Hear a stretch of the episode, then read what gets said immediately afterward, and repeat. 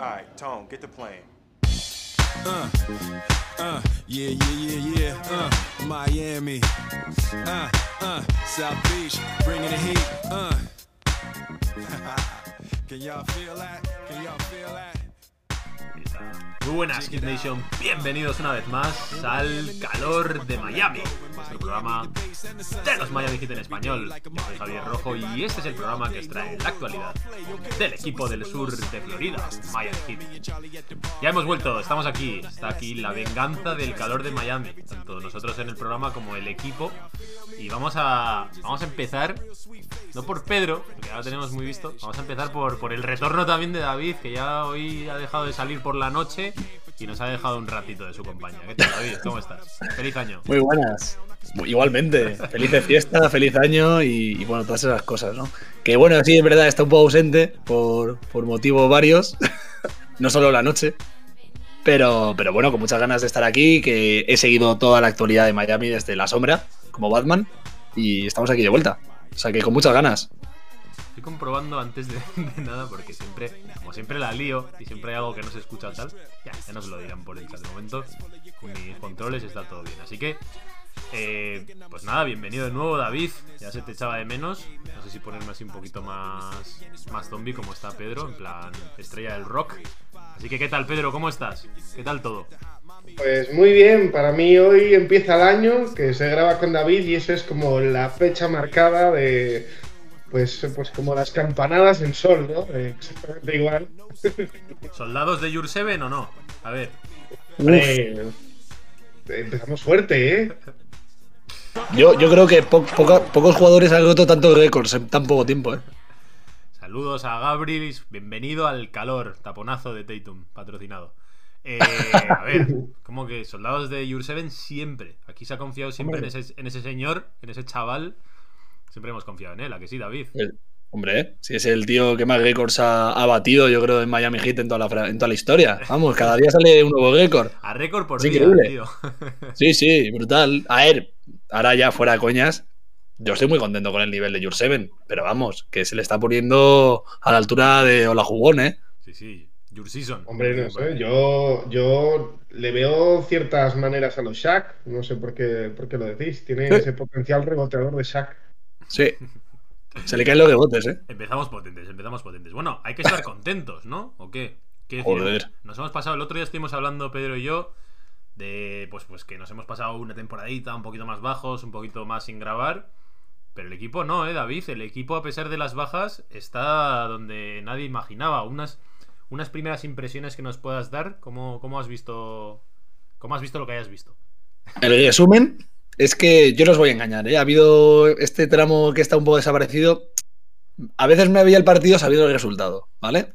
Y entonces yo me levantaba las mañanas con miedo de qué había hecho mi equipo. Y me llevaba cada día una sorpresa. Digo, pero si ha vuelto a ganar con Gabe Vincent, Okpala, eh, Calen Martin, que, la baja de Struz era la más sensible casi. Digo, pero ¿qué es esto?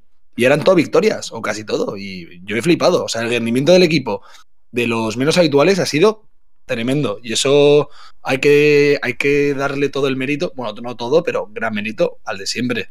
Al que se le ha metido caña a principio de temporada, pero Expo lo volvió a hacer. ¿eh? Ahora vamos a hablar de todo eso. Lo primero de todo, deciros que en el chat nos dice Evelyn, dice fiel soldada de Yurt. ¿Eh? Cuidado. Que parece que, que, en Paraguay tienen palabras diferentes a las que tenemos nosotros aquí. bueno, que sepáis, normalmente somos un desastre. Pero tenemos por suerte al profe Pedro, que es más organizado que nosotros, y se ha hecho un pedazo de, de, de guioncito que vamos a ir siguiendo. Lo estábamos hablando antes. Yo no sé si lo quieres llevar tú, eh, Pedro. ¿Cómo, ¿Cómo te ves? Bueno, yo suelto, yo suelto la preguntita y es que el primer tema que teníamos aquí en cartera es a, a don Víctor Oladipo. Tenemos que hablar de no sé, con, hay que hablar de Oladipo, ¿no? Es pues el retorno de el retorno del calor, el retorno del Jedi y, y el retorno de, de Víctor. Ah, sí. ¿Tienes ¿cómo, ¿Cómo lo veis? ¿Cuándo vuelve? Hombre, yo, yo, siempre he sido muy escéptico con la vuelta de Oladipo, pero ayer recuperé la, la fe, ¿eh? Con la vuelta de Clay Thompson, que pensaba que era algo que no veríamos, o que algo que se iba a torcer en un último momento. Y ayer recuperé la fe, ¿eh? O sea que igual vemos a, a Víctor antes de lo que esperaba, ¿eh? Yo sobre todo tengo ganas No. de- del hype. Del hype ese que Eso levantaba ayer Clay Thompson y de decir, hostia, que le ves calentar a Oladipo, que le ves ahí, dices, que viene, que viene, ¿no? Yo de eso sí que tengo ganas. Pero bueno, eh, nos han dicho que la primera vez que digamos algo negativo de Your Seven nos reportan el canal o el live. Pero yo, este tipo de cosas son las típicas de darte la primera palmadita así en el pecho. ¿eh? El año pasado, cuando salieron todas las noticias de Oladipo y todo eso, y que salían las noticias del, del cirujano diciendo, bueno, va todo muy bien y tal. Y aquí decíamos siempre, más a lo que va a ser más tiempo que a menos. Y los, en principio todo oscilaba entre diciembre y febrero. Aquí siempre dijimos que iba a estar más cerca de febrero y así está. De momento estamos más o menos en ritmo. No, no sabemos nada. No sabemos nada de nadie como para saber de Oladipo. Pero la realidad es que yo espero que dentro de un par de semanas aproximadamente empiece a haber por lo menos noticias de si está cerca o no está tan cerca el tema de, Ya. de Oladipo. Pero bueno, que ahora mismo Yo- estamos yo- más ciegos que antes incluso. Yo no sé si fue el propio, propio Miami o, o el propio Ladipo el que colgó en las redes sociales un vídeo del entrenando y, y, bueno, haciendo tres jugaditas. Y yo tampoco lo he visto especialmente fino físicamente, obviamente acaba de volver y tal, pero no tan cercano a un jugador que está para reincorporarse a un partido. Y eso que es algo prácticamente un vídeo que, que- que está preparado, Es que ¿no? son, que al son final... como tres ganchos ahí lejanos, ¿no? Tampoco es que sea. El, el Sí, ¿eh? pero, pero bueno, Oladipo es un jugador muy explosivo y ahí en, eso, en esos vídeos se le ve un poco renqueante. Joder, El Skywalker, el Skywalker. no me ni cuenta, ¿eh? El Skyhook, dice el tío.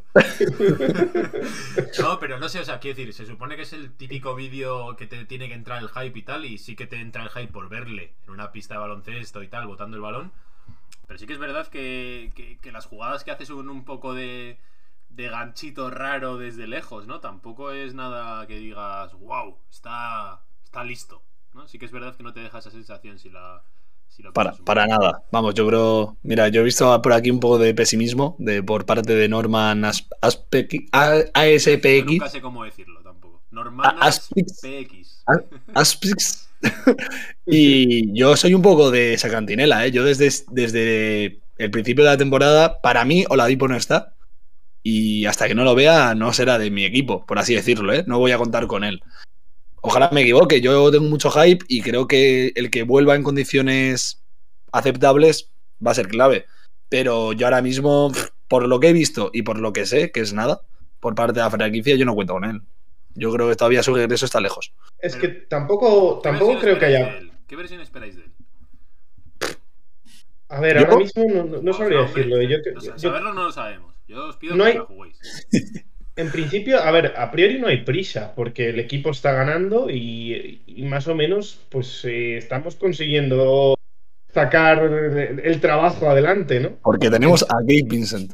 Entonces, en una, digamos, en una recuperación de una lesión tan difícil como la de Oladipo, además con, con algo recurrente, ¿no? Eh, para él, no, no tiene que haber ninguna prisa y entiendo además que tanto el plan no- de él como el plan... Eso ya sabemos. ¿Qué, versión, qué versión esperas de Ladipo? A ver. Yo espero, pues un poco la que vimos el año pasado, en esos primeros partidos, como bastante eléctrico, de revolucionar, digamos, el, el partido en cuanto al ritmo de juego, con buena defensa, pero quizá algo errático en cuanto a lo que es el juego de eh, en tiro, en pases, no sé. Eh, yo, por ejemplo, por, por lo menos, quizás sea el, la, mm, no sé si la presión o la tensión o la emoción por debutar, etcétera, en los partidos que le vimos la temporada pasada con Miami, que fueron tres, dos, tres, Mm. no más. Eh, le veía como, como el, típico jugador que está intentando agradar, quiere hacer muchas cosas y al final está un poco errático en todo lo que hace y como nervioso, ¿no? Pues que también es parte del juego de la Dipo, ¿no? Que es puro nervio. Pero no sé, me espero algo así, la verdad. Ahí está. Eh, me han dicho que se me escucha a mí un poco embotellado. Que, que nos digan a ver si solamente es Braulio. Igual, igual en México se me escucha embotellado, pero en yo que sé, en Uruguay se me oye bien. Así que me lo vais diciendo. Yo no sé qué versión esperar. Yo creo que sí. Creo que lo más probable es que veamos algo parecido, como dices, al, al Oladipo que se escucha bajo. Vale, bueno, ahora lo voy mirando. Yo, de todos modos, sí que espero. Espero un Oladipo parecido al del año pasado, sí. Lo único. Sí que es verdad que, tal y como está la NBA, vamos a necesitar un Oladipo, sobre todo, que abra el campo. Y que se esmere mucho más en ese tiro de tres, más que en penetración, que parece que este año vamos un poquito más sobrados que el año pasado. Eh, mientras voy ajustando lo que pueda ajustar. Dime, David, ¿tú qué esperas de Oladipo? Yo mm, no, no espero un Oladipo muy eléctrico, la verdad. O sea, yo creo que si vuelve, mm, yo creo que por tanto por su parte como por parte del equipo le van a le van a decir que cuidadito, que tampoco se vuelva loco de revoluciones y que juegue tranquilo. Y yo creo que eso en el, en el campo se plasma de una jugando de una forma más inteligente, entre comillas, ¿no? Yo creo que el tío, pues, eh, intentará agasar el culo en defensa y, y darnos toda esa defensa que, que, sabemos que tiene Oladipo y su inteligencia, ¿no? Porque también sabemos que es un tío largo, que, que es muy listo y, y, nos y aprovecha esa envergadura para robar balones y llegar a todas partes. Y luego en ataque yo creo que va a estar más en estático que otra cosa, o sea, int intentando eh, dirigir el equipo un poco más de lo que lo ha solido hacer. Y yo estoy de acuerdo en, e en ese tiro exterior. Yo creo que, que Lowry es algo que nos da que nos da y que nos hace mucho bien, ¿no? Ese tiro de tres. Y creo que Oladipo, pues lo que podría hacer, sin arriesgar su físico otra vez, sería pues intentar simular lo que nos da Lauri. Entonces yo creo que veríamos una versión bastante más contenida de, Oladipo. No sé, no, no espero verle súper eléctrico penetrando, porque creo que sería arriesgarse tontamente al, al, inicio. Luego ya veríamos cómo evoluciona. Lo que pasa es que a mí me cuesta ver, eh, teniendo en cuenta de que es el último año, o sea, es el último año de contrato de Oladipo, está en un mínimo, es, es el momento ¿no? en el que necesita dinero y me extrañaría ver a un Oladipo quizá en labores más oscuras, en las que no brille tanto para, como para poder ganarse un contrato a. Pero, pero a es que si se, si se, lesiona, se acabó su carrera otra vez, ¿eh? O sea, yo creo que más vale ofrecer algo, aunque sea, aunque sea menor de lo que podrías ofrecer y no joderte, que jugártela y, y volver a recaer. O sea, eso sería adiós, adiós a su carrera NBA, yo creo. Eh, más, claro. que, más, que, hablar de Dipo, a mí me apetece hablar sobre todo de, del encaje de Oladipo en el equipo, en plan... Pues, pues lo que tú quieras, mi niño. Pero, pero lo que pasa es que va un poco por lo, por lo que decís vosotros en cuanto al encaje. ¿eh? Hablabais de, de, un Dipo eh, jugando más en estático con, con, tiro de tres, que son unas cualidades que, que Oladipo nunca ha sido su fuerte. Entonces... Uy es raro que a un jugador de ese estilo le pida un en, en, que encaje de esa manera en algo en, en, el que no es precisamente un gran jugador. Que, mm. que puede ser que, que, haya desarrollado algo un poco más en este periodo de lesiones de su tiro y tal. Puede ser, pero, pero no es algo que. Oladipo nunca ha sido un gran tirador. Sí, yo, yo creo que ahí está un poco la problemática con Dipo. O sea, depende cómo vuelva y, y lo que pueda arriesgar pues va a condicionar el juego tanto de Oladipo como, como el, el, lo que pueda aportar a Miami. Yo tengo muchísimas dudas con Oladipo, muchísimas. Y además, el equipo está funcionando bien, eh, pues incluso con Gabe Vincent, que yo soy el primero que le he criticado y, y, no, y no pasa nada, ya que estoy. Pero lo que nos ha aportado Gabe Vincent ha sido muy positivo y al final jugártela a que vuelva un tío que no está al 100% o no está a un nivel eh, óptimo, pues va a ser muy peligroso. No sé, es que tengo muchísimas dudas con Oladipo. Bueno, ya, pero las dudas las tenemos todos. O sea, quiero decir, eso ya se sabe. No sé, no, vosotros me escucháis bien, ¿no? Yo sí. sí. Perfectamente. Vale, bueno, a ver, a ver si va esto mejor. Eh, a mí lo de Oladipo, sobre todo el, el tema que estáis comentando del tiro, en principio no me preocupa tanto porque estamos viendo muchos jugadores que no han sido grandes tiradores nunca y que están desarrollando tiro, porque ahora la NBA es más así. Entonces, eh, por ejemplo, Lebron, ¿no? O sea, quiero decir, es Lebron tal, pero Lebron, fijaos cómo está tirando Lebron de tres. Nunca había sido un gran tirador y yo creo que los jugadores de manera más o menos natural, cuando ves que físicamente ya no puedes penetrar tanto, en este caso por, por, edad, en el caso de Lebron, pero en otros en otros casos, eh, pues bueno, por, por, un tema más de físico y por un tema más de, de, que no puedes apoyar bien, acabas desarrollando y acabas modificando tu juego para depender mucho más de esa parte más exterior. Yo lo que os quería Lo que preguntar pasa que, lo, todo- lo que pasa que, espera, Javi, sobre esto que dices, lo que pasa que la evolución que le estás pidiendo a Oladipo es en dos meses. Porque esa evolución de LeBron, poco a poco la vas viendo, de que cada año va mejorando su tiro, porque el, el físico va yendo a menos. Pero Oladipo, que hasta hace nada era un jugador lesionado, que, que, que el año pasado en Houston no era un gran tirador de grandes porcentajes, etcétera, le estás pidiendo que en dos meses cambie su forma de jugar, me parece como muy precipitado para que sea capaz de hacerlo. Pero no son dos meses. Quiero decir, él está condicionándose para llegar en forma. Es decir, él. Todos los entrenamientos que hace, más allá de simplemente puro entrenamiento físico, también son con balón y también son a probar cómo es él con. Pues eso, en juego. Entonces.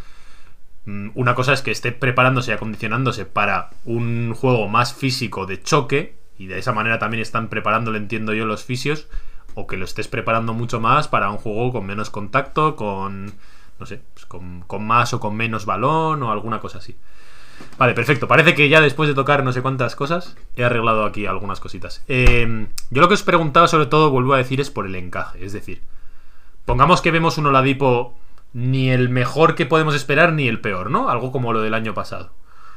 ¿Qué rol creéis que debería desempeñar? Es decir, si tiene que ser titular ese, ese hipotético Oladipo, incluso el mejor, me da igual, lo que queráis.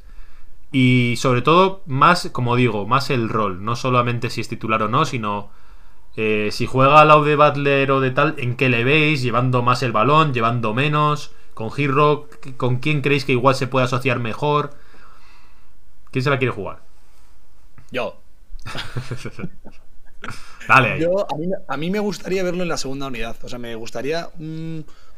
pensando en playoff. O sea, el quinteto titular lo tengo claro, ¿no? El quinteto que todos pues hemos visto hasta. Lo tienes claro, ¿eh? Yo, yo empiezo a tener dudas, pero ahora vamos a hablar de eso. Continúa. Bueno, Céntrate en yo, Oladipo. pa- pa- para mí, pues eso, eh, Lauri, eh, Duncan Robinson, eh, Jimmy Butler, PJ Tucker y Adebayo. Para mí ese es el quinteto titular. Y entonces en la segunda unidad tenemos a un Tyler Hero que está a un nivel bárbaro y me gustaría verlo acompañado de otro generador que pueda aportar muchísimo, no solo en, en ofensiva, sino también en defensa. Porque el nivel que hemos visto de Caleb Martin, pues vale, a mí me encanta, pero mm, creo que no es algo sostenible en playoff, ojalá me equivoque, pero o, o que no va a disfrutar de tantos minutos como está teniendo ahora, por razones obvias. Luego, pues tenemos, yo que sé, a otro Struz, tenemos a Deadmond, pero un Oladipos daría mucho más empaque y daría una solidez a una segunda unidad que sería brutal. Sí, pero Ahí ahí es donde creo que encaja mejor. te pregunto rápido, solo como respuesta sí o no. ¿Generador de juego, Oladipo o Giro? Ahora mismo te digo Oladipo. Vale, ¿y tú, Pedro? Yo creo que en cuanto a generador de juego para el equipo, te diría Oladipo. En cuanto a eh, solucioname la papeleta, eh, te lo digo Giro. Giro jugando a la jugada individual, más bien, con, obviamente por, por sacando ventaja y haciendo el pase, eso es obvio. Pero en cuanto a eh, el que mueva el equipo en la primera jugada es Oladipo. Y en el, y en el que si nos quedamos sin soluciones, la damos a Giro y que, y que él invente. Pues yo me quedo con Giro, ¿eh? Yo creo que la temporada de Giro sí me gusta mucho, no solamente es por estas actuaciones en las que mete muchos puntos y tal, sino por eh, ensanchar esa visión un poco unidimensional de puro anotador, puro Lou Williams. Creo que cada vez Giro está jugando mejor en cuanto a generación de juego. Creo que de hecho la franquicia está con ese pensamiento. Creo que lo que le están poniendo es a tratar de que en Giro haya más playmaking puro, no asistencias ni nada, porque esto de las estadísticas ya lo hemos aquí. Aquí siempre las desterramos un poco. O sea, no me importa si Giro tiene 8, 7 o 4. El tema es si es capaz de generar juego, si es capaz de, a través de un pick and roll, sacarla. Muchas veces eso simplemente ya es generar juego, ya es generar amenaza. Y yo creo que esa parte de que él sea el iniciador, creo que lo estamos viendo mucho en, en esta temporada de Miami. Creo que además todas estas bajas de jugadores clave como Jimmy Butler le están obligando a él a tener ese rol. Y creo que en ese sentido está más preparado que un Oladipo que, que en la versión más normal que parece que va a volver. No le veo con esa presión o esa responsabilidad de generación de juego. Sí le veo más de finalizador o incluso de generador secundario, Pero si a alguien le veo con la confianza, sobre todo con la que va a llegar este año y tal, es más a de decir, bueno, si el balón quema llego yo antes que, que Oladipo. Pero bueno, para Es cierto, es cierto, es cierto por otro lado que, que también es que cuántos eh, partidos Oladipo, o sea, Oladipo ha jugado con Miami, por tanto, más allá de los entrenamientos, etcétera, cuánto se sabe, cuánto conoce a sus compañeros, cuánto se sabe las jugadas, digamos, para, para ser capaz de iniciar, ¿no? Todas las. Hombre, sabérselas se las sabrá. Otra cosa es que las tenga interiorizadas. Eso es, eso es. Hombre, a- a eso- sí, pero yo a lo que voy también es un poco que yo creo que Gil ha demostrado que puede hacer ambas cosas y yo creo que eh, pensar que Oladipo va a estar a un nivel que te pueda resolver eh, o pueda asumir el perfil y las papeletas que está asumiendo Gilro me parece un poco descabellado. Entonces, yo creo que Gilro podría hacer las dos cosas y Oladipo no. Oladipo yo creo que debería, su papel principal debería ser eh, algo que ya conoce y que lo pueda hacer más o menos bien, pero tampoco pedirle que sea la, la punta de lanza de la segunda unidad. Yo creo que eso Gilro ya lo tiene y, va, a ser, va a ser creador y generador de juego. Pero yo en Oladipo no tengo esa fe que ya ha demostrado Gilro que puede hacer, sobre todo en, en- pues, en toda la creación de la ofensiva, tanto en puntos como en juego. A mí lo que más me sorprende. formas- Dime, dime, Pedro. No, de, de todas formas, que Giro te cambia bastante una dinámica de partido en cuanto al uso que, que tiene y en cuanto a cómo absorbe el, el- el balón, ¿no? Y al final, mm, no estoy yo tan seguro que, que estando Oladipo, compartiendo pista con Oladipo, mm, al final casi todas las jugadas cuando Giro está, cuando es, digamos, el líder de esa segunda unidad, es los demás esperan la jugada de Giro y a partir de ahí anotan gracias a lo que él genera. No veo a Oladipo tanto en esa función de esperar a ver lo que hace Giro para conseguir anotar tal. Sí que veo ahí como más repartido y en ese punto eh, es que a Giro prácticamente hay que marcarle que las jugadas quitárselas de, quitársela de las manos porque él absorbe demasiado, ¿vale? Sí, a- a O sea, y, eso y, y eso Yo- tácticamente un poco, no sé, eh, yo creo que tiene que haber una, quizá un, algo marcado por Spoelstra para que no sea tan, ¿no? Tan giro, giro, giro constantemente. Yo creo que tiene que volver demasiado bien Oladipo para que llegado el punto ese de playoff o de partido importante o lo que tú quieras, eh, le des el balón primero a Oladipo para generar esa amenaza de, la- de que el resto de la defensa rival esté concentrada y tal antes de buscar a Girro antes. Muy bien tiene que estar Oladipo, ¿eh? Yo creo que Girro tal y como está y con el umbral de confianza incluso ya. A ver, Giro está en esa temporada de ya no soy un chaval. Empiezo a tener que. o sea, estamos pidiendo. Hay gente que pide ser All-Star Giro esta temporada. Para mí le queda un poco grande, pero está en esos pasos para empezar a tocar la puerta. Yo creo que están en un momento en el que es el. O sea, si tiene que llegar el momento, no es como antes, que era como, bueno, es un chavalín. Eh, yo creo que ahora mismo incluso tiene más galones que Oladipo. Pero bueno, Sí, pero Eh, bueno, Lo, decir- lo que pasa, no me dejáis que- cambiar de tema. Ya, Sí, sigue, sigue, sigue, sigue, es un, acaba. es un tema muy sabrosón. Pero yo me lo imagino más como que, que yo creo que desmerece más a Oladipo que a Giro, ¿eh? lo que estamos diciendo, creo que Pedro y yo. ¿eh? O sea, yo me imagino como cuando, por ejemplo, sube el balón Gabe Vincent con Giro en el campo. O- Sí, pero bueno, o sea, es que no- Vincent no- no es un. decir- Es que Vincent es un. Pero claro, Vincent es Pero- un base mucho más puro. Estamos hablando de perfiles muy parecidos. Al final ninguno de los dos es base, ni Giro ni Oladipo. Sí, pero digo que Giro a veces también en, en esa. En es- en, pues como ese secundario, vamos a decirlo de alguna manera, eh, de ese papel de escolta, se puede sentir más cómodo y puede ofrecer muchísimas, muchísimas más armas y eh, alternativas a la ofensiva. O sea, no lo veo como algo negativo para Giro, ¿eh? lo veo como algo de darle más libertad para que pueda crear como él quiera. Y a. Oladipo, desmereciéndole, dejándole en un papel mucho más eh, cercado. Vale, Ahí- por ahí voy. perfecto. Bueno, voy a leer un poquito el chat, que los he dejado aquí un poco abandonados. Y ahora cambiamos de tema, que lo tengo en mente, ¿vale? Y, y- y no sé si está en el guion de Pedro, porque no lo he mirado. Pero es que como estoy leyendo algunas cositas, yo creo que puede ser más interesante. Eh, a ver, nos dice Aldanam, que es la primera vez que participa en el chat, nos dice, regalen una cuenta con League Pass. Yo, ojalá, ¿no? Esto es como si fuésemos los Reyes Magos. Aquí estamos tres, Melchor, Melchor Gaspar y, Bas- y Baltasar. Y alguno de ellos, mira, si le rascas, Pedro igual te regala un League Pass. A ver, después nos dicen. después nos dicen. Norman, nos ha dicho que es Norman, ¿eh? Por cierto, David. Sí, lo he visto, lo he visto. Dice Dipo desde la banca, detrás de Girro. Eh, es lo que hay. No sé si con eso insinúa que Giro podía ser titular, que ahora es, ah, es- va por ahí el tema con el que quiero hablar. ¿Cuándo se supone que regresa Oladipo? Entre diciembre y febrero, se supone que son las estimaciones. Duncan Banquillo Max titular. Max ha ganado la titularidad. Bueno, de eso yo quería hablar. Que antes lo ha dicho David, ha dicho, yo tengo lo del 5 titular claro. To- tono enfadado.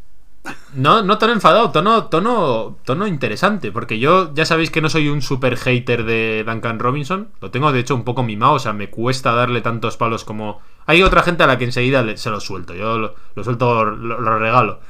A Duncan no tanto, pero sí que me parece que estamos en un punto en el que el debate es más que legítimo, no solamente por el nivel de Duncan Robinson y por cómo lleva la temporada, sino para bien por el nivel de Max Struz. Eh, ¿Creéis que ha llegado el momento? Porque lleva varias veces siendo Struz titular en estos últimos partidos, a pesar de que Robinson esté fuera de los protocolos. Pero el otro día salió Spolstra diciendo que estaba siendo titular eh, Struz simplemente por ese tema, porque Robinson aún estaba volviendo a coger forma. Para mí, empiezo yo esta vez, para mí es un error.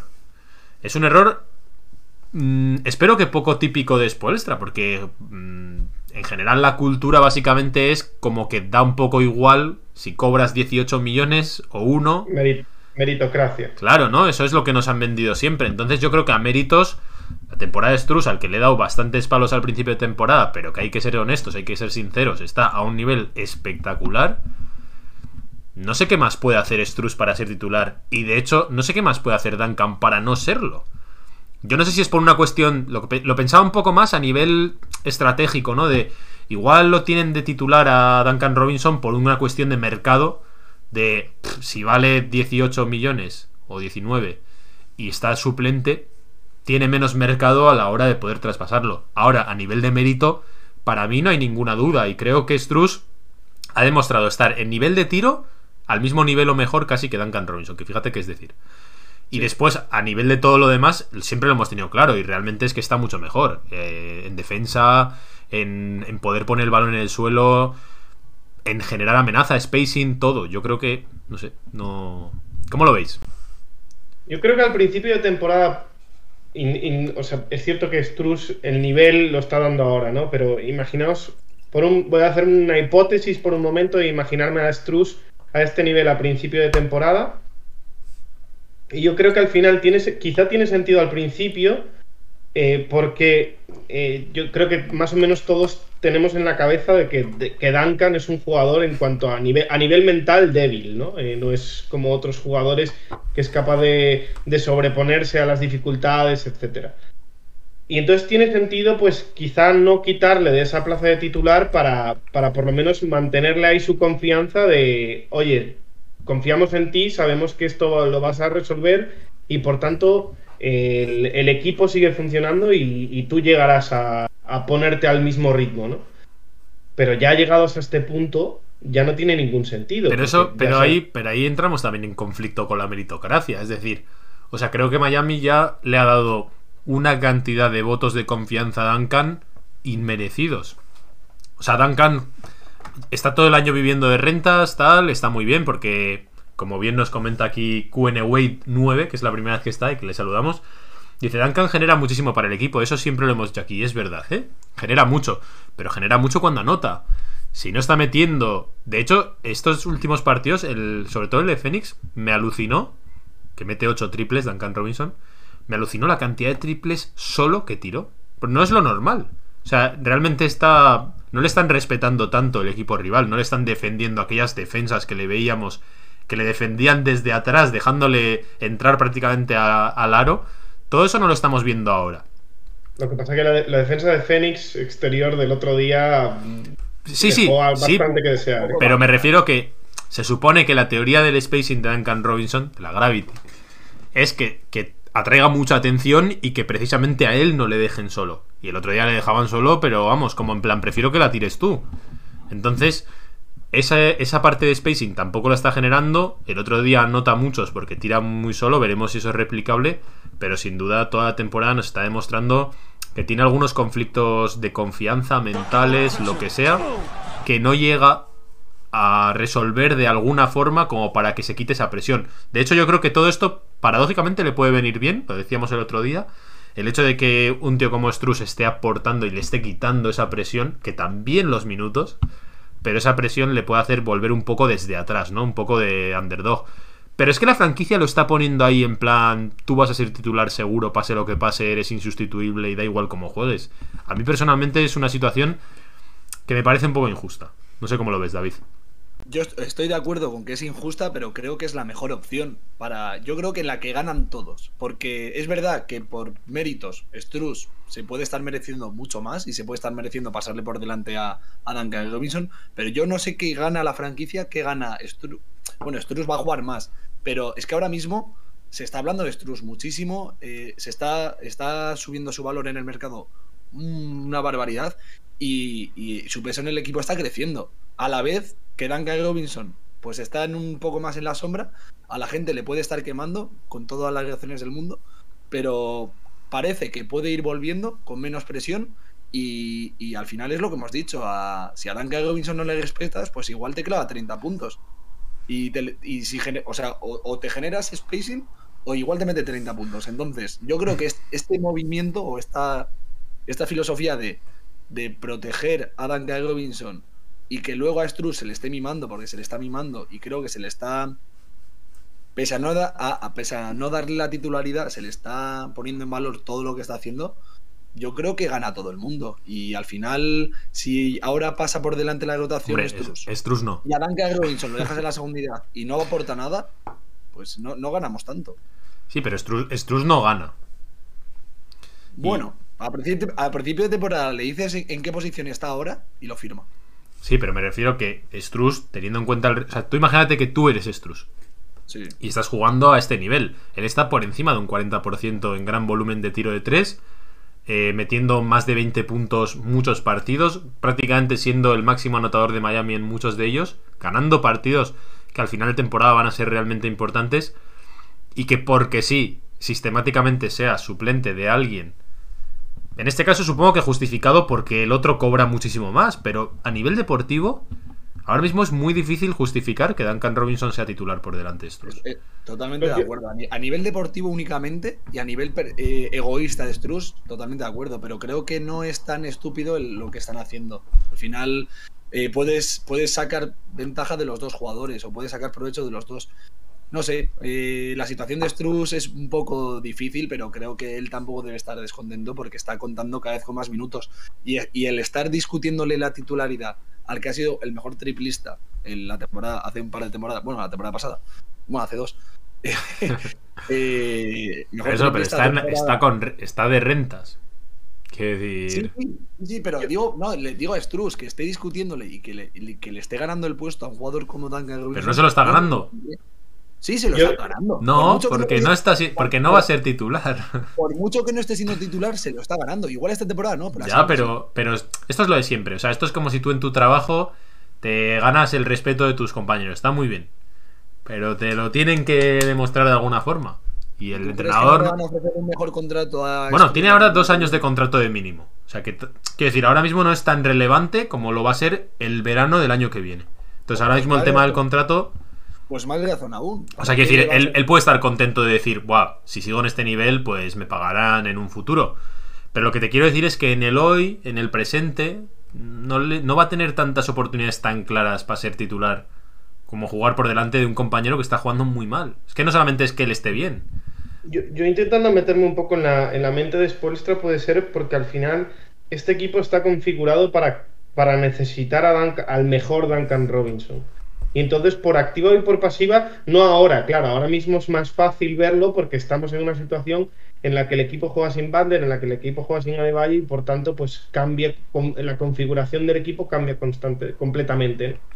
Pero es cierto que cuando ellos dos vuelvan, necesitas el mejor Duncan Robinson y necesitas el mejor Duncan Robinson para playoff. Y por tanto, eh, en el fondo, al final, estás atrapado en esa necesidad que te hace eh, no confiar en Struz porque necesitas un jugador que en su pico dé más que Struz, o por lo menos que, te dé el nivel de que, que, que, nos tenía acostumbrados antiguamente Duncan Robinson, y lo necesitas tanto que lo tienes que poner a jugar y lo tienes que intentar conseguir que, se reenganche ese barco, porque el, en playoffs en, en playoff probablemente lo vas a necesitar pero como agua de mayo. Ya, pero esto es lo que se decir. Estoy leyendo, por ejemplo, aquí en el chat. Ahora vamos con lo que nos han comentado de, de la posibilidad del trade, que me, me ha parecido interesante.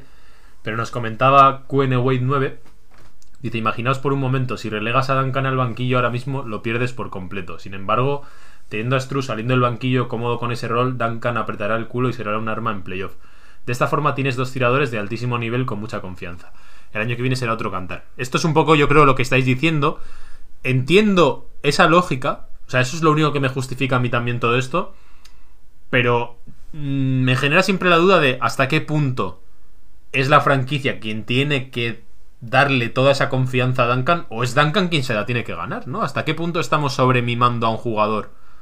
Porque, bueno, nos lo ha demostrado, ¿no? En el pasado, pero no sé, eh, yo es que creo que en deporte de élite tienen que ganárselo y ahí hay un poco... Creo que la franquicia se ha pasado toda la temporada mimándolo, o sea, no estamos en el partido 5, estamos en el 40 y creo que de momento la temporada de Robinson es muy mediocre. Entonces, y, y aún así, no se le ha relegado al banquillo ni una sola vez. Yo creo que tiene. También se puede hacer la lectura inversa, que es que se vaya al banquillo para que de esa manera se motive y sepa que tiene que apretar el culo. Es que, no lo sé, Sí.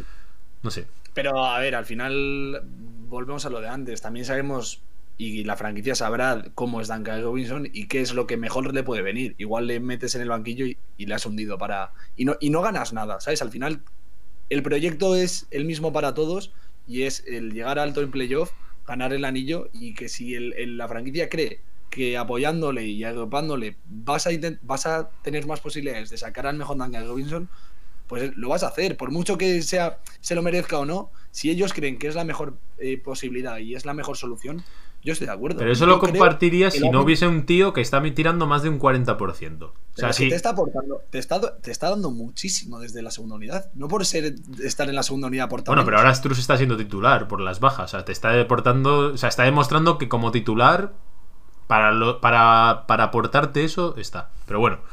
Sí, eh, hoy ponía. Hoy ponía en el. En el este. Me estoy saltando todo el guion de Pedro, ¿eh? Pero me está. Hombre, bueno, antes, tenía- antes de tenía- eso. Vamos a responder a lo del draft porque tenía yo una cosita en mente, pero, pero prefiero responder a lo de The Gunner Hit Lifer. Que nos dice. Viendo los muchos jugadores de rol que sacamos de la chi- chistera, undrafted, ¿no intentaríais hacer algún traspaso metiendo a Duncan en el pack junto a alguno de ellos por algún jugador del estilo Jeremy Grant? Interesante. Yo tenía mi guioncito ese que me has pisado absolutamente, lo has tirado a la basura y pisoteado. Eh, te- tenía una pregunta que iba un poco por, ese estilo, ¿no? Al final, eh, al principio de temporada todos teníamos claro de que el roster eran eh, ocho jugadores, nueve jugadores y ya, y en el resto no había nivel.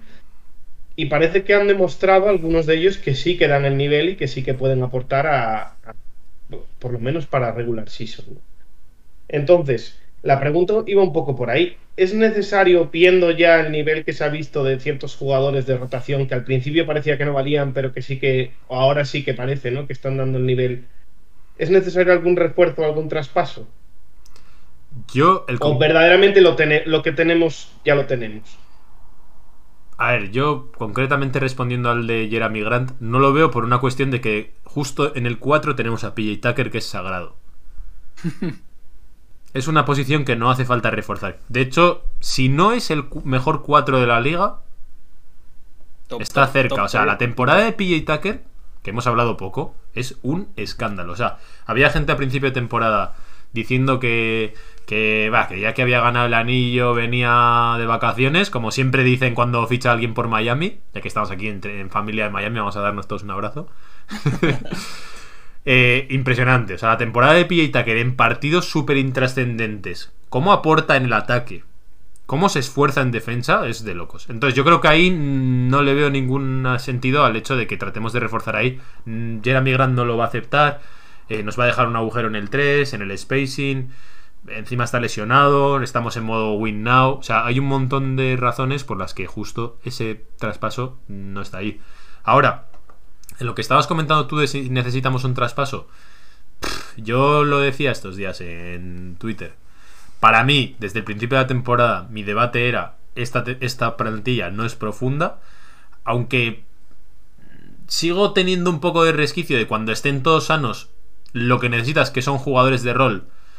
Veremos a ver cómo cumplen. O sea, yo creo que sigue habiendo algunos interrogantes a la hora de la verdad. Ahora, en cuanto a profundidad para regular season, ese debate ha muerto. Ha muerto por aplastamiento. para que cualquier escéptico como era yo, o sea, diga. Y yo, ¿eh? Es que. o sea, estamos ganando más partidos que cuando estaban todos sanos. Más partidos. Muchos más. O sea, y contra rivales duros. O sea, el otro día lo tité. 2-0 a Chicago. Eh, 2-0 a Utah. Hemos ganado a todo el mundo. Entonces, yo creo que para regular season el equipo va mucho mejor de lo que todos esperábamos. Lo que quizá no esperábamos tanto era que hubiese un este tan exigente. Porque si te fijas, a pesar de ir tan bien, o sea, de no ser porque esto ha salido tan bien, eh, Filadelfia nos pisaba los talones, Cleveland tampoco está tan lejos, hay, hay equipos que están solamente a dos victorias, una cosa así. Pero bueno, no sé. Yo personalmente refuerzos sí que pienso que hay una carencia importante y creo que por eso la franquicia está con Girro de base en esa posición de base suplente. Creo que es algo que ya sabíamos desde el principio. Creo que Gabe Vincent a la hora de la verdad no va a dar la talla. A pesar de que para regular season sí te valga. Y la duda ya es más ahí Duncan Robinson y tal. Pero es que son gente con la que yo creo que vas a morir. Sí, es la apuesta de la franquicia. A mí, a mí eh, la idea del trade este eh, me parece súper interesante porque al final es el win now y que si ves una opción de tener un mejor equipo para playoff lo vas a hacer o lo tienes que hacer porque esa, es lo que has apostado, ya lo que estás jugando. Pero yo donde lo- los únicos puntos que vería lógico sería el del 1, pero como tú has dicho, al final está la opción de Tyler y está Oladipo, que es una, es una incógnita, pero ahí está. Y es la, para mí, que esto es otro debate que se puede abrir aquí la caja de Pandora y salir aquí todos los males, es el del 5. O sea, al final, Adebayo está lesionado y la temporada de Adebayo para mí es floja. Deadmond, pues bueno, es Deadmond, está jugando bien y tal. Pero a mí la figura del 5, si es un win now, ojo. Y no lo digo por Adebayo, ¿eh? pero digo. Es igual que puedes reforzar. Adebayo- puedes reforzar la figura- Adebayo no, no, no te diría tanto floja como insuficiente, quizá, porque. A ver, floja no es. Simplemente que. No, digo por. No, lo, eh, digo porque justo en- de esto hemos debatido mucho, Pedro y yo. Yo no sé si estabas tú también. De, depende de las expectativas que tengas con Adebayo. Entonces, si las expectativas con Adebayo son de superestrella, es. No llega, no le da. Pero si lo ves más como ese jugador que te va a dar 20-10 fijos y que te va a servir un poco para ponerlos, pues para eso, para lanzar los handoff a Robinson, tal, imprimir energía, no está jugando mal.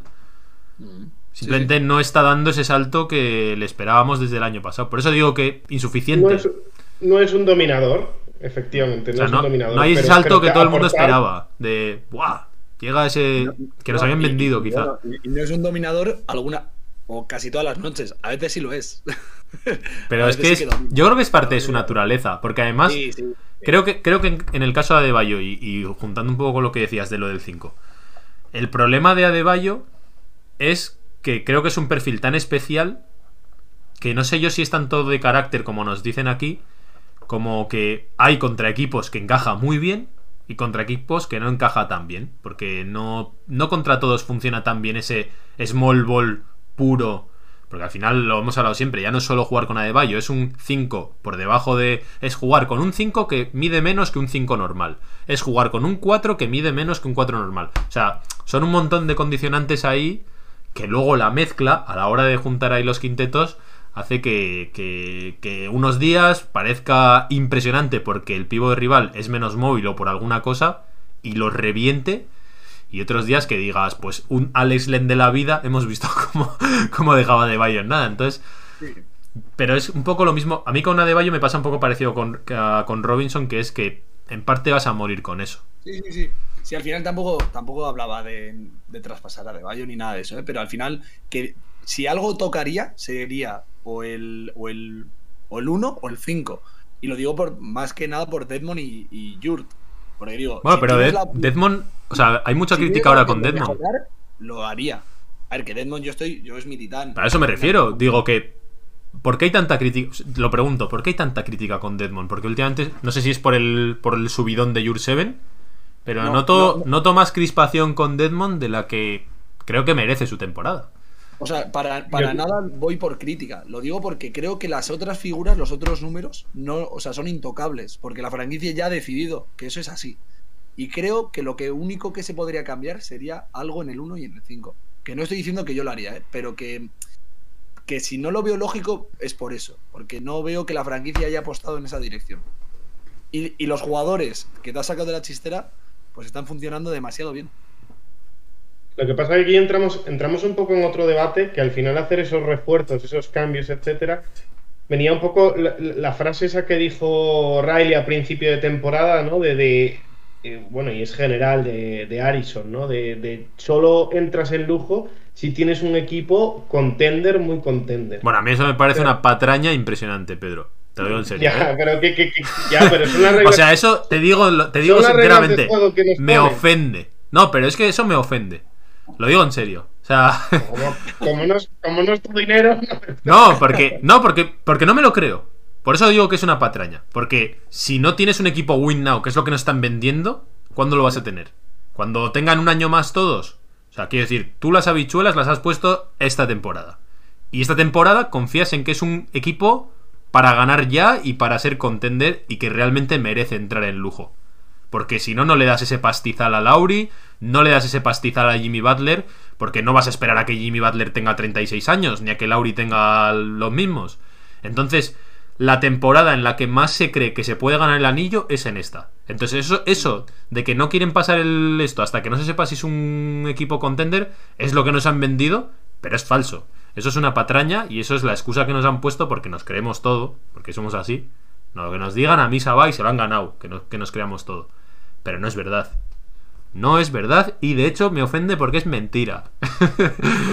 Así de claro. Sí, estoy de acuerdo. Al final es que el, el proyecto, Claro. y al final, por mucha regular season buena que haga Miami, da igual.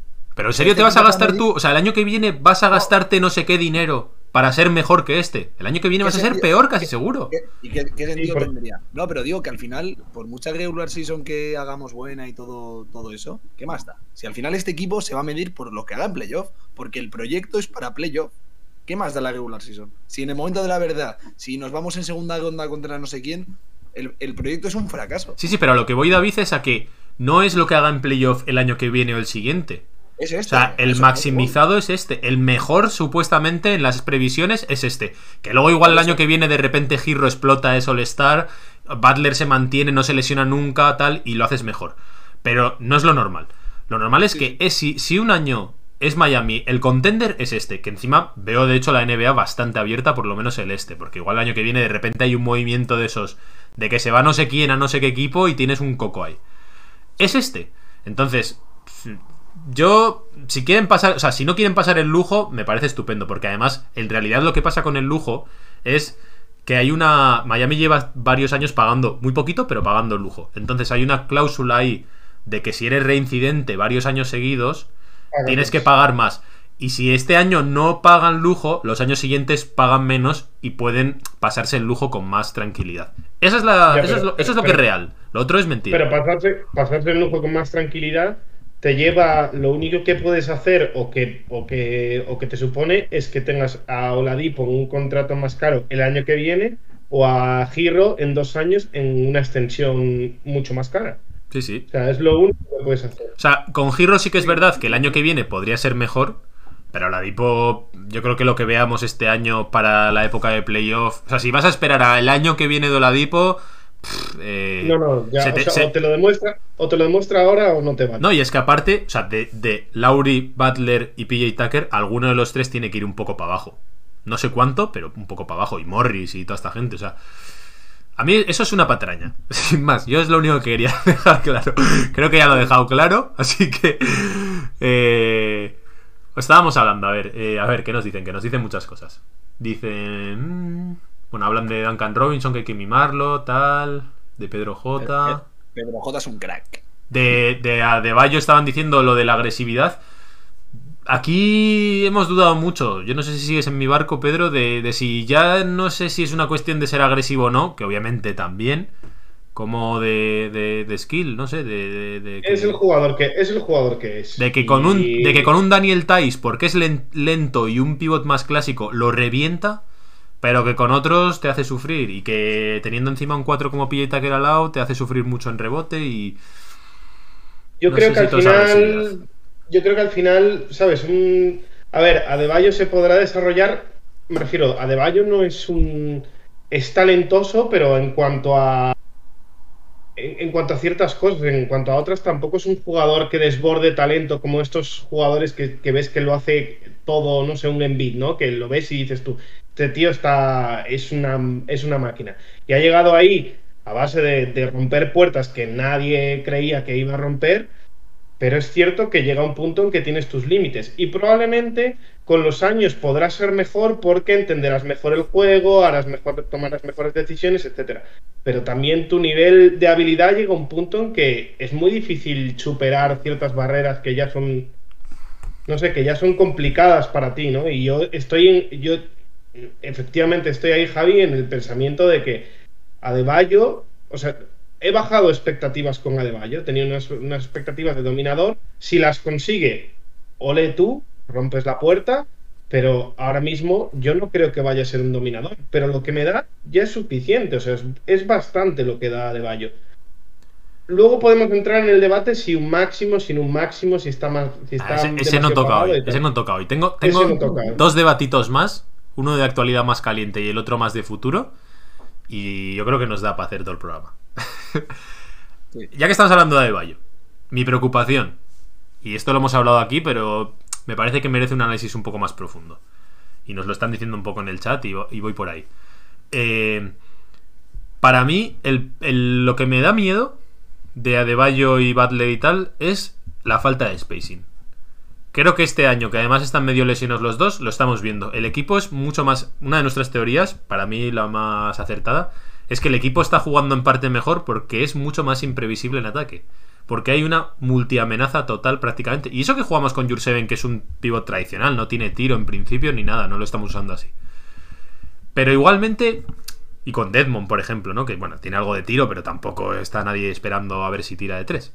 Lo que me refiero es a que esa, esa parte de desarrollo del juego sí me preocupa. Yo creo que de hecho Butler sí que está intentándolo. Lo hemos visto tirar de tres más a Sí. menudo en estos últimos partidos. Pero esa parte de tenerlos mimados, vamos a decir, consentidos, como sea, de que, bueno, jugamos sin estos dos tirando triples y rodeamos todo para que esto sea posible.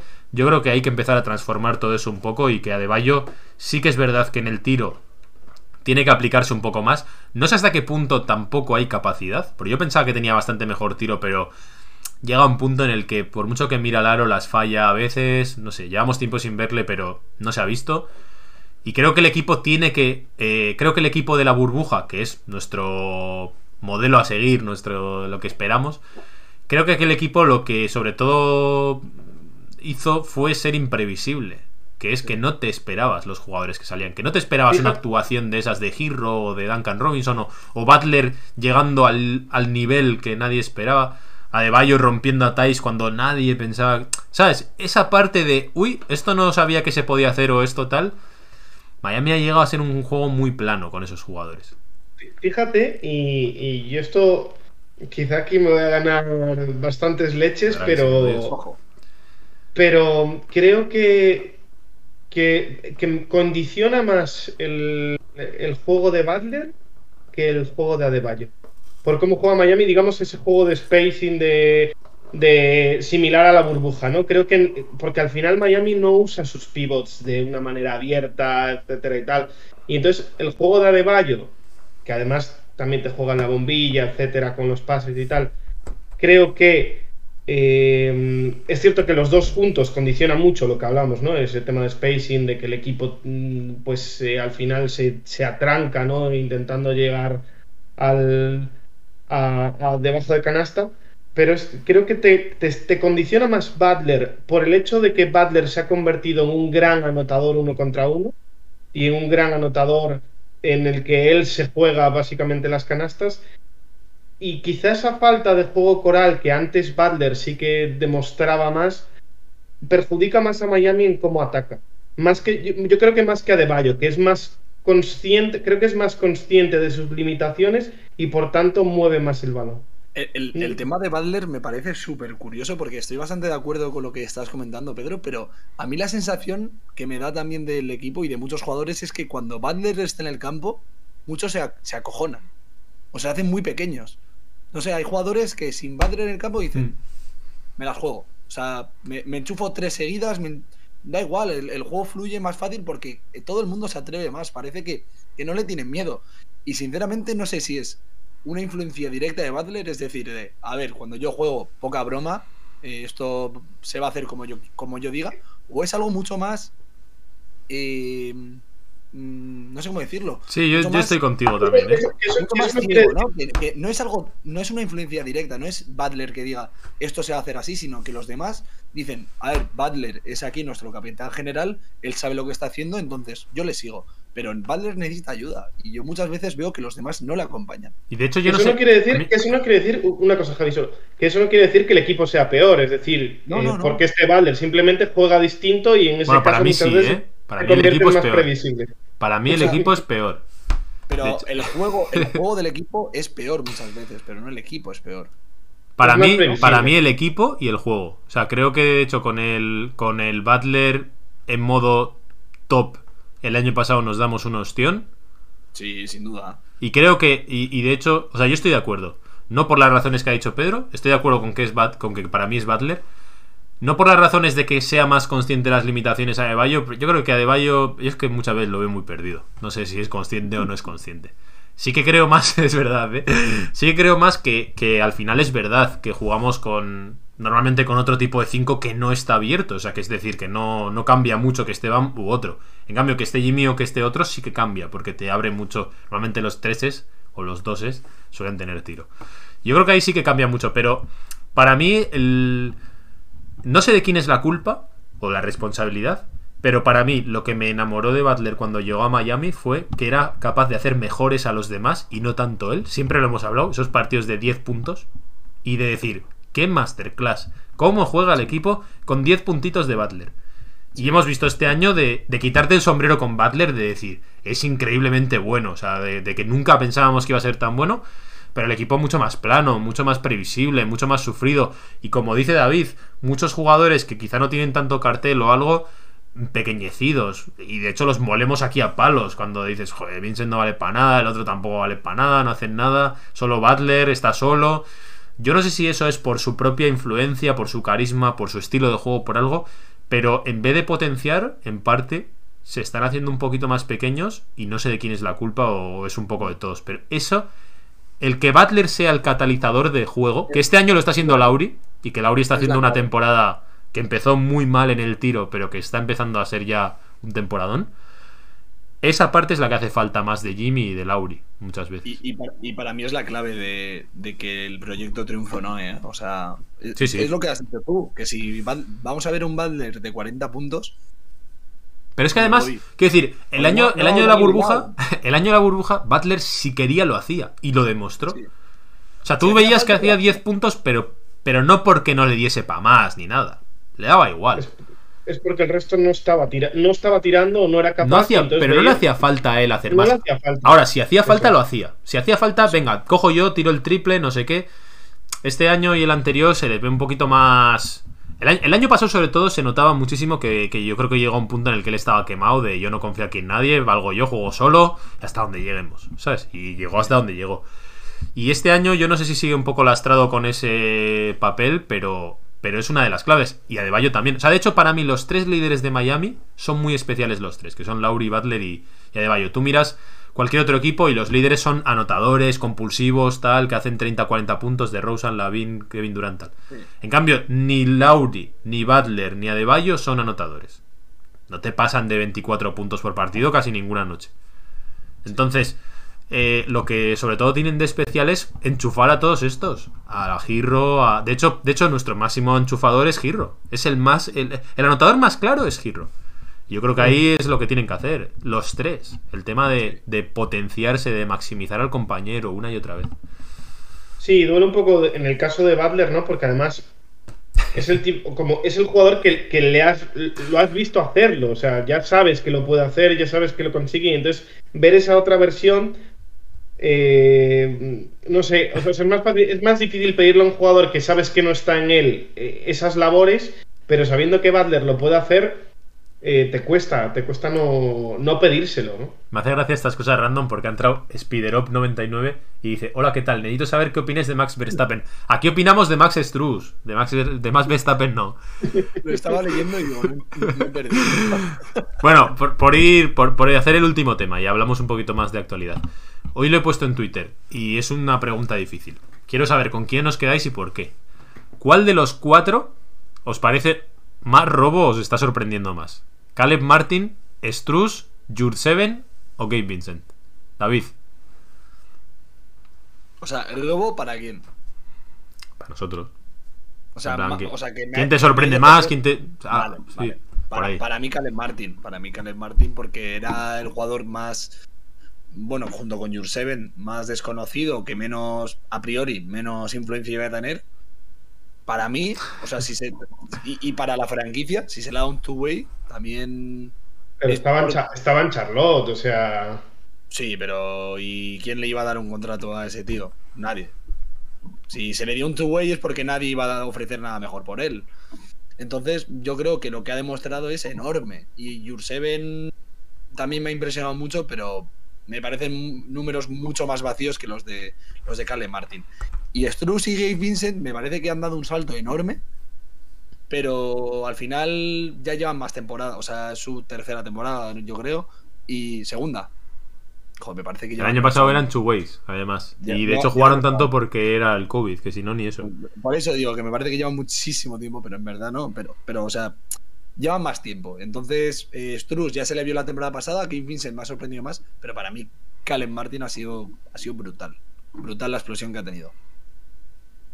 Pedro, Yo, le voy- yo así lo ha pedido Evelyn, y no puedo decir otra cosa. No sé si sigue por ahí, ¿eh? Es el máximo anotador, el máximo rebotador rookie junto a Shaquille O'Neal desde 1993. Y a la Ahí está, el ahí está el dato. ¿eh? No, no, no te digo que me lo superes, igualamelo. Seguro que con los ojos cereados y un, y un dos dedos en la espalda también tiene un récord el tío. Pues que sepáis que lo he puesto en, en Twitter. En general la gente ha dicho Struz. Yo personalmente me quedo con Caleb Martin y no, no por nada, ¿eh? ni por el tema del cartel o tal o cual, sino por una cuestión de que creo que Caleb Martin, sobre todo lo que ha demostrado es saber adecuarse al rol. Creo que los demás no tanto. Es decir, sí que hemos visto que cuando no hay nadie, Jurseven pues puede ser Shaquille O'Neal. el Shaquille O'Neal rookie. Hemos visto que cuando no hay nadie, eh, puede meter 30 puntos y puede volverse loco. Ahora, a Caleb Martin le hemos visto que cuando están todos, el tío coge y si se tiene que poner a jugar en modo jugador de rol de tomar solo dos tiros, juega muy bien. Y eso normalmente los demás no se lo hemos visto. Y también le hemos visto, como en el partido aquel de Milwaukee, que cuando le toca a él tirar, hace un partido de escándalo. Es decir, esa capacidad de adecuarse a un rol creo que es mucho más interesante para un equipo tan construido, tan, tan claro como es Miami Heat cuando estén todos sanos. Para mucho que esté jugando bien Struz o Vincent, no creo que cuando estén todos sanos vayan a cambiar mucho los minutos que vayan a jugar. Y Caleb Martins estaba establecido eh, y Gabe Vincent ha salido de la rotación, Struz ha salido de la rotación.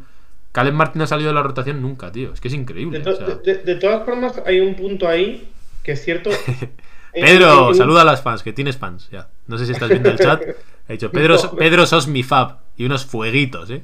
Esto, cuidado. Hombre, los fueguitos los, son los por tu, por tu camisita, ¿eh? De, de los, de los Hombre. valores de Miami.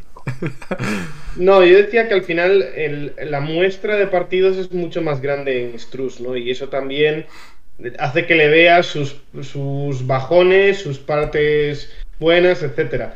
Y en Caleb Martin no has visto tanto. Es cierto que, que- que la constancia o uno de los valores que tiene Caleb Martin, además del que has dicho, ¿no? Eso es una constancia de que siempre más o menos ha jugado bien, pero claro, eso igual lo alargas a dos temporadas y también ves un bajón que puede existir o no, no sé. eh, Bueno, creo bueno, que es- pero eso estás, estás como, como diría un- nuestro amigo.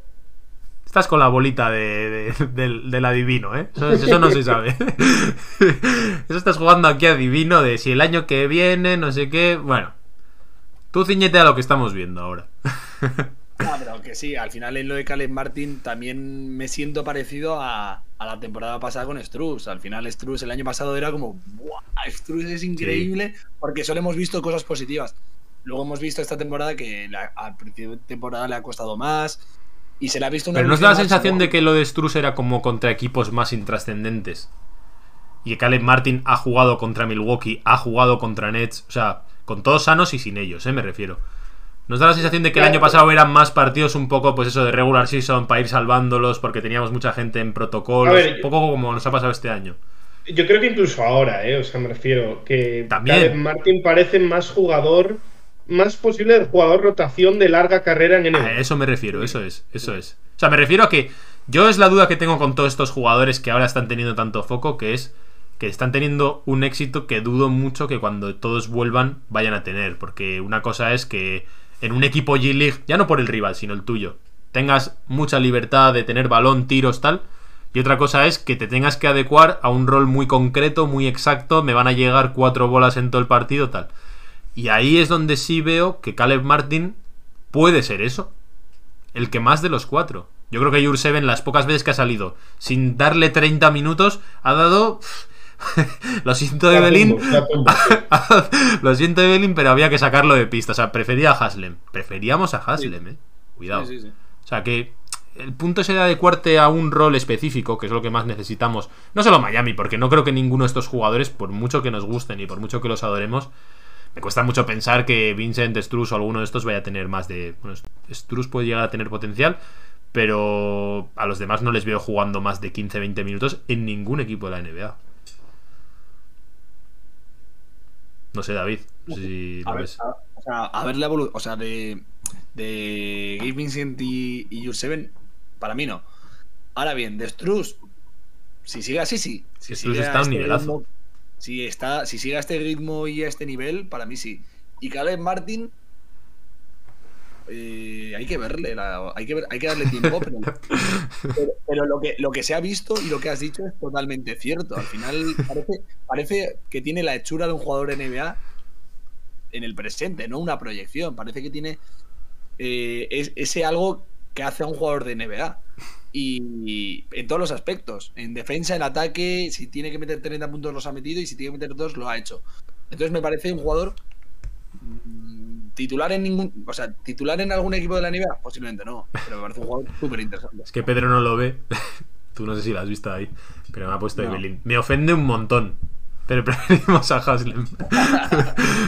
Eh, No, a ver, pero que hay que estar muy contentos. Yo, yo con Struz estoy alucinado, ¿eh? De verdad. O sea, creo que, joder, que está jugando a un nivel impresionante, ¿eh? De verdad. De decir, ¿cómo es posible que este tío mm, en algunas noches esté tirando del carro a un punto que, por ejemplo, a Duncan en general no se lo hemos visto? Por ejemplo, cobra 18 millones.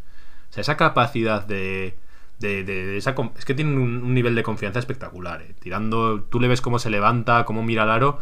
El otro día, ya os digo, a mí me pasó algo muy curioso con el partido de Fénix, porque mm, me lo dejé para la tarde y me spoilearon.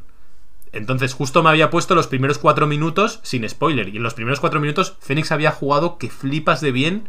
Y Miami estaba metiendo unas canastas de mérito de decir, Sí. Buah, esto no lo replican. Y aún así las estaba metiendo Struz y así, digo. No sé cuánto va a durar esto. Hasta que luego ya les metimos un palitón. Pero bueno, voy a mirar a ver si nos queda alguna cosa del, del guion que, que me he pasado por las narices de Pedro. Pero a ver. mm. Lo hemos respondido todo, ¿no? Mm, Prácticamente. Ah, lo último. Lo último y yo creo que ya lo abordamos. Eh, rápido, David. ¿Quién va al All-Star de Miami? ¿Quién crees que tiene más opciones? ¿Quién crees que tiene menos? O sea, si, va, si, va, alguien- si va alguien, irá Butler, para mí. O sea, ¿tú crees que. Butler puede no ir también? Has dicho si va alguien. Sí. Sí, sí, sí. O sea, creo que pueden oír. Al final estas cosas son muy extrañas. Lo del All-Star mm, se lo cree, se lo cree el que lo ha hecho y poco más. A ver, yo creo que va a ir, sinceramente. Como somos de Grinch, ¿eh? Los tres. La gente toda ilusionada con el All-Star. Me encanta, va, votad All-Star, Hero. Y tú dices, "Pues se lo creerá, eh". se lo creerá el que lo ha hecho. Cuidado que yo he votado. Cuidadito. Pero sí, o sea, Butler creo que irá y ya está. Yo creo que ahí se queda el asunto. Tyler Hero, me encantaría verlo, sinceramente, pero estoy de acuerdo con que creo que aún se le queda grande y hay muchos nombres propios mmm, que tienen su peso en la, en la, liga y que esta temporada lo está mereciendo también. Patata, patata caliente, Pedro. Eh, si a De Bayo no se hubiese. Imagínate que, que, con la muestra de partidos que has tenido de Bayo tienes que elegirlo. ¿Tú crees que lo que ha hecho De Bayo es para ser All-Star, sí o no? ¿Tú te lo llevarías? Yo, creo, yo, creo, que sí. Yo creo que sí, por, por el mero hecho de. Eh, al final, al final, en cuanto a lo que es la liga, el, el, la medalla de oro a, a De Bayo le ha valido para un poco más reconocimiento, etcétera y tal. Y al final la liga es una liga de méritos. Y. Qué pena porque has, has, has, has, cortado a David, que creo que iba a decir algo letal. Estoy, estoy, esperando mi momento de, para, para, para hacerle las, la segunda pregunta de, vale, ¿crees que iría? Pero ¿tú crees que lo merecía? Es que ahora mismo me coges en jugadores.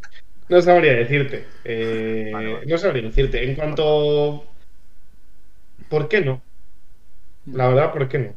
O sea, estoy de acuerdo ¿eh? con lo que has dicho, que al final lo de ir paseándose por los estadios con la medalla de oro eh, cuenta más que 100.000 votos. Pero... No, y, y, si Miami tiene un buen récord y. Yo creo que sí, iría, Adebayo, ¿eh, David? Adebayo, Adebayo, está metiendo 20 y, pico, 20 y pico puntos por partido con 10 de rebotes, sí. hoy un 20-10. Cualquier All-Star puede ser en otros equipos. Es, es que a ver, si te pones a pensarlo, van a ir por delante. Envid, Anteto, Kevin Durant, esos van a ser los titulares, casi seguro, ¿no? Vamos a y, el, y, y, el, entrenador te coge. Butler, vamos ya, a decir. Jarrett Allen no va a ser All-Star por delante de Adebayo. claro, por eso digo que. O sea, porque de hecho de Rosen entra como escolta. Entonces, por eso digo que si te pones a pensarlo, que, que el All-Star es puro cartel. Adebayo tiene bastante. Cartel justo es lo que tiene. Sí, sí, sí. O sea, pero por eso. De hecho, el que se frustra con Adebayo somos nosotros. El, el, que ve highlights y dice, ¡guau! 25 puntos de Adebayo. Ese no. Ese, para ese Adebayo es el, el, el puto amo. Defensive, defensive, player of the, defensive Player of the Year. Eso es, el, el 0 de 7 con Adebayo en pista. Al no final quién. más de, de, que es, es, curioso porque la sensación, o al menos la sensación que tengo yo, y creo que es algo bastante generalizado en nosotros, es que parece que no lo merece cuando los números sí que dicen eso en Bama de Bayo, ¿eh? muchas veces. Y es un poco la sensación, esa dualidad que tenemos siempre con Bama de Bayo, de que siempre parece que necesitamos más o esperamos más, cuando los números mm, ya hablan por sí solos, muchas veces. Para lo que es el All-Star, yo, yo, creo que sí. Yo, yo, te digo, yo te digo que hemos, hemos superado ya esa etapa, David, y le hemos vuelto a coger hasta un poco de cariño. yo, no. yo lo que sí que os digo es que lo que no le daban ni de coña era para Defensive Player of the Year. No le daba. O sea, me daba igual que saliesen esos 0 de 8 Irving no sé qué, porque este año Draymond Green está a un nivel impresionante. O sea, no, no le da. No le da. Y, y, un center tan poco, o sea, y es importante, ¿eh? al final parece una tontería, pero es importante un center tan poco taponador, eh, también. también. influye, ¿eh? Mm, claro.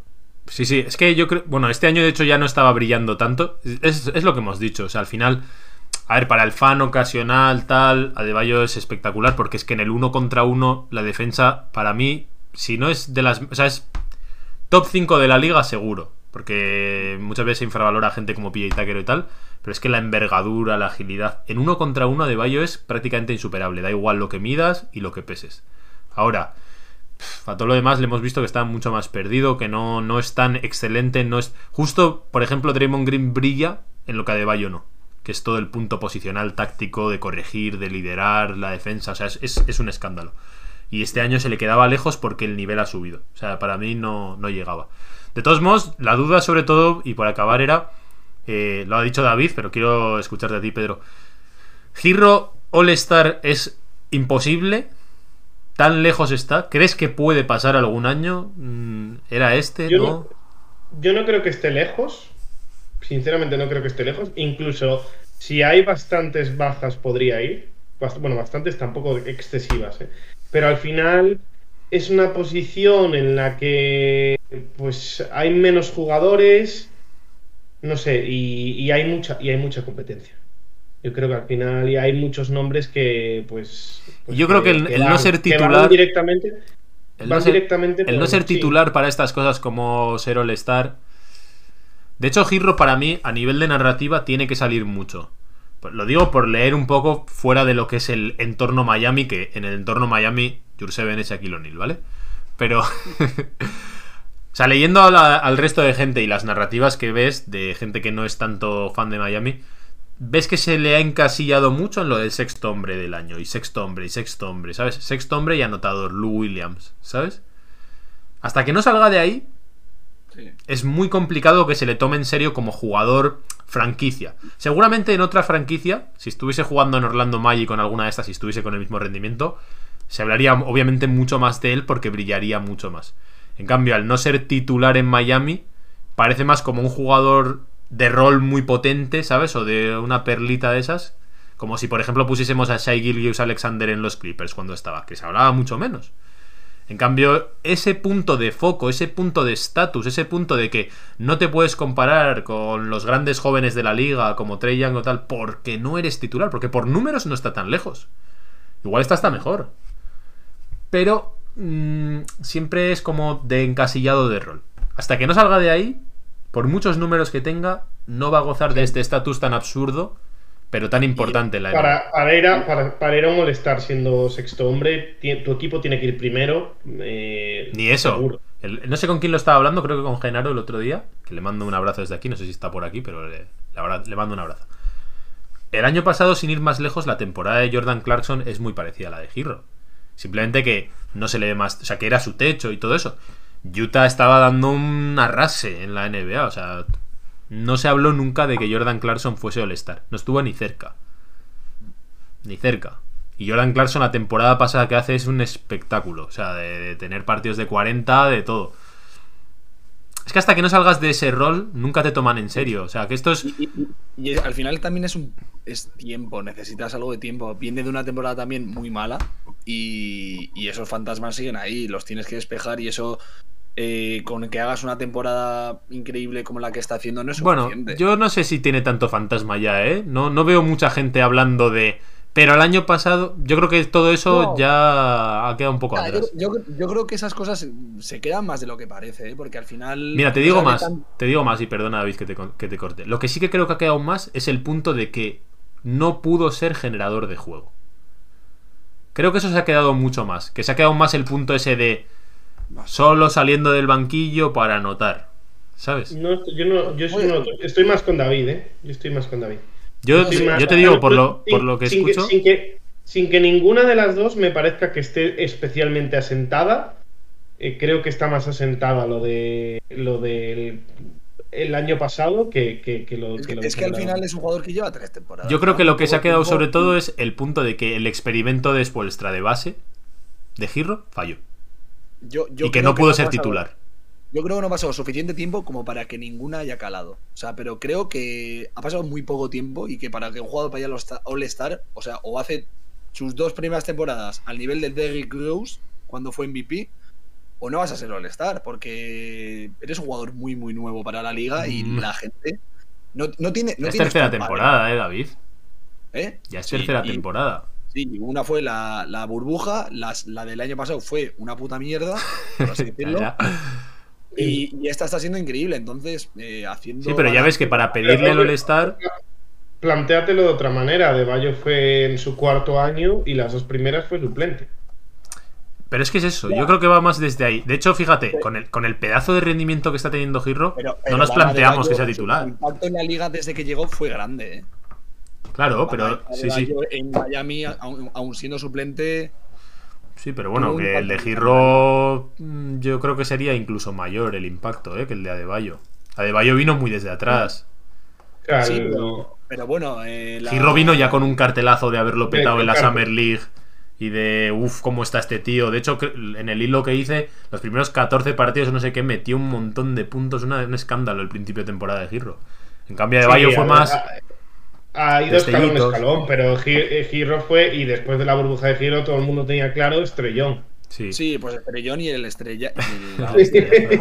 El estrellón que se pegó. eso se queda mucho también. Al final, Bama de Bayo, si tienes tres temporadas que va subiendo poco a poco, Pues te, ha- te has Sabes, que, una sabes solidez. que, que como mínimo te vas a mantener, a, te vas Eso, a mantener al ahí. final también de Hillary parecía que iba a ser esto, que se hablaba de Charles de, de Parsons y, y era la grisa de la liga en un momento. Y así era. Y eso pesa mucho, eh, yo creo. Yo ya os digo, y de hecho, o sea, para mí de hecho es la duda legítima, es si Girro es capaz de ser más que un puro anotador de banco y puede ser más como eso, como un jugador franquicia desde el que se puede iniciar el juego. Yo creo que este año es lo que más ilusión me hace, porque creo que sí que lo está haciendo. Pero. Y que, y que puede parecerse más a un tipo de Bean Booker que no es simplemente un tirador caliente y ya está. Aunque el propio Booker necesita a Chris Paul al lado. Pero bueno, es para debate para otro día. Eh, bueno, chavales, pues yo creo que por hoy es suficiente. Así dejamos algunas cositas más. Y nada, que si queréis decir algo para cerrar, pues es todo vuestro. Yo, yo solo quiero decir que he vuelto. Ya estoy. Estoy aquí y, y de- y aquí Ya no- llegan los no pres y los post partidos y todo. Eso, eso es- se me viene, se me viene, se me cae de las manos. Se te cae el Jur 7. Bueno, yo creo que, que como episodio El retorno del Jedi, eh, del Jedi Crunel, eh, ha estado... El Padawan.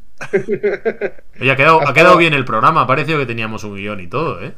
Hombre... Hemos ido saltando ahí, ¿eh? Qué, maravilla, de, qué maravilla de guion, eh. O sea, eh, pisoteado por todos lados, pero al final tocando todos los Eso es, es magia. O sea, la magia existe. Esto es como Spoelstra, ¿sabes? En plan, espectacular. Bueno, gente, pues nada, eh, aquí lo dejamos. Dejamos aquí este episodio del calor de Miami. La semana que viene volvemos con más calor del Miami. Y en principio voy a intentar hacer la crónica del Miami Heat Atlanta Hawks el jueves. Así que vamos a ir viendo poco a poco a ver cómo podemos estructurar para seguir haciendo contenido de los Miami Heat en español. Así que nada, chicos, lo dejamos aquí. Volvemos la semana que viene o cuando sea. El jueves seguro con la crónica. Chao, gente.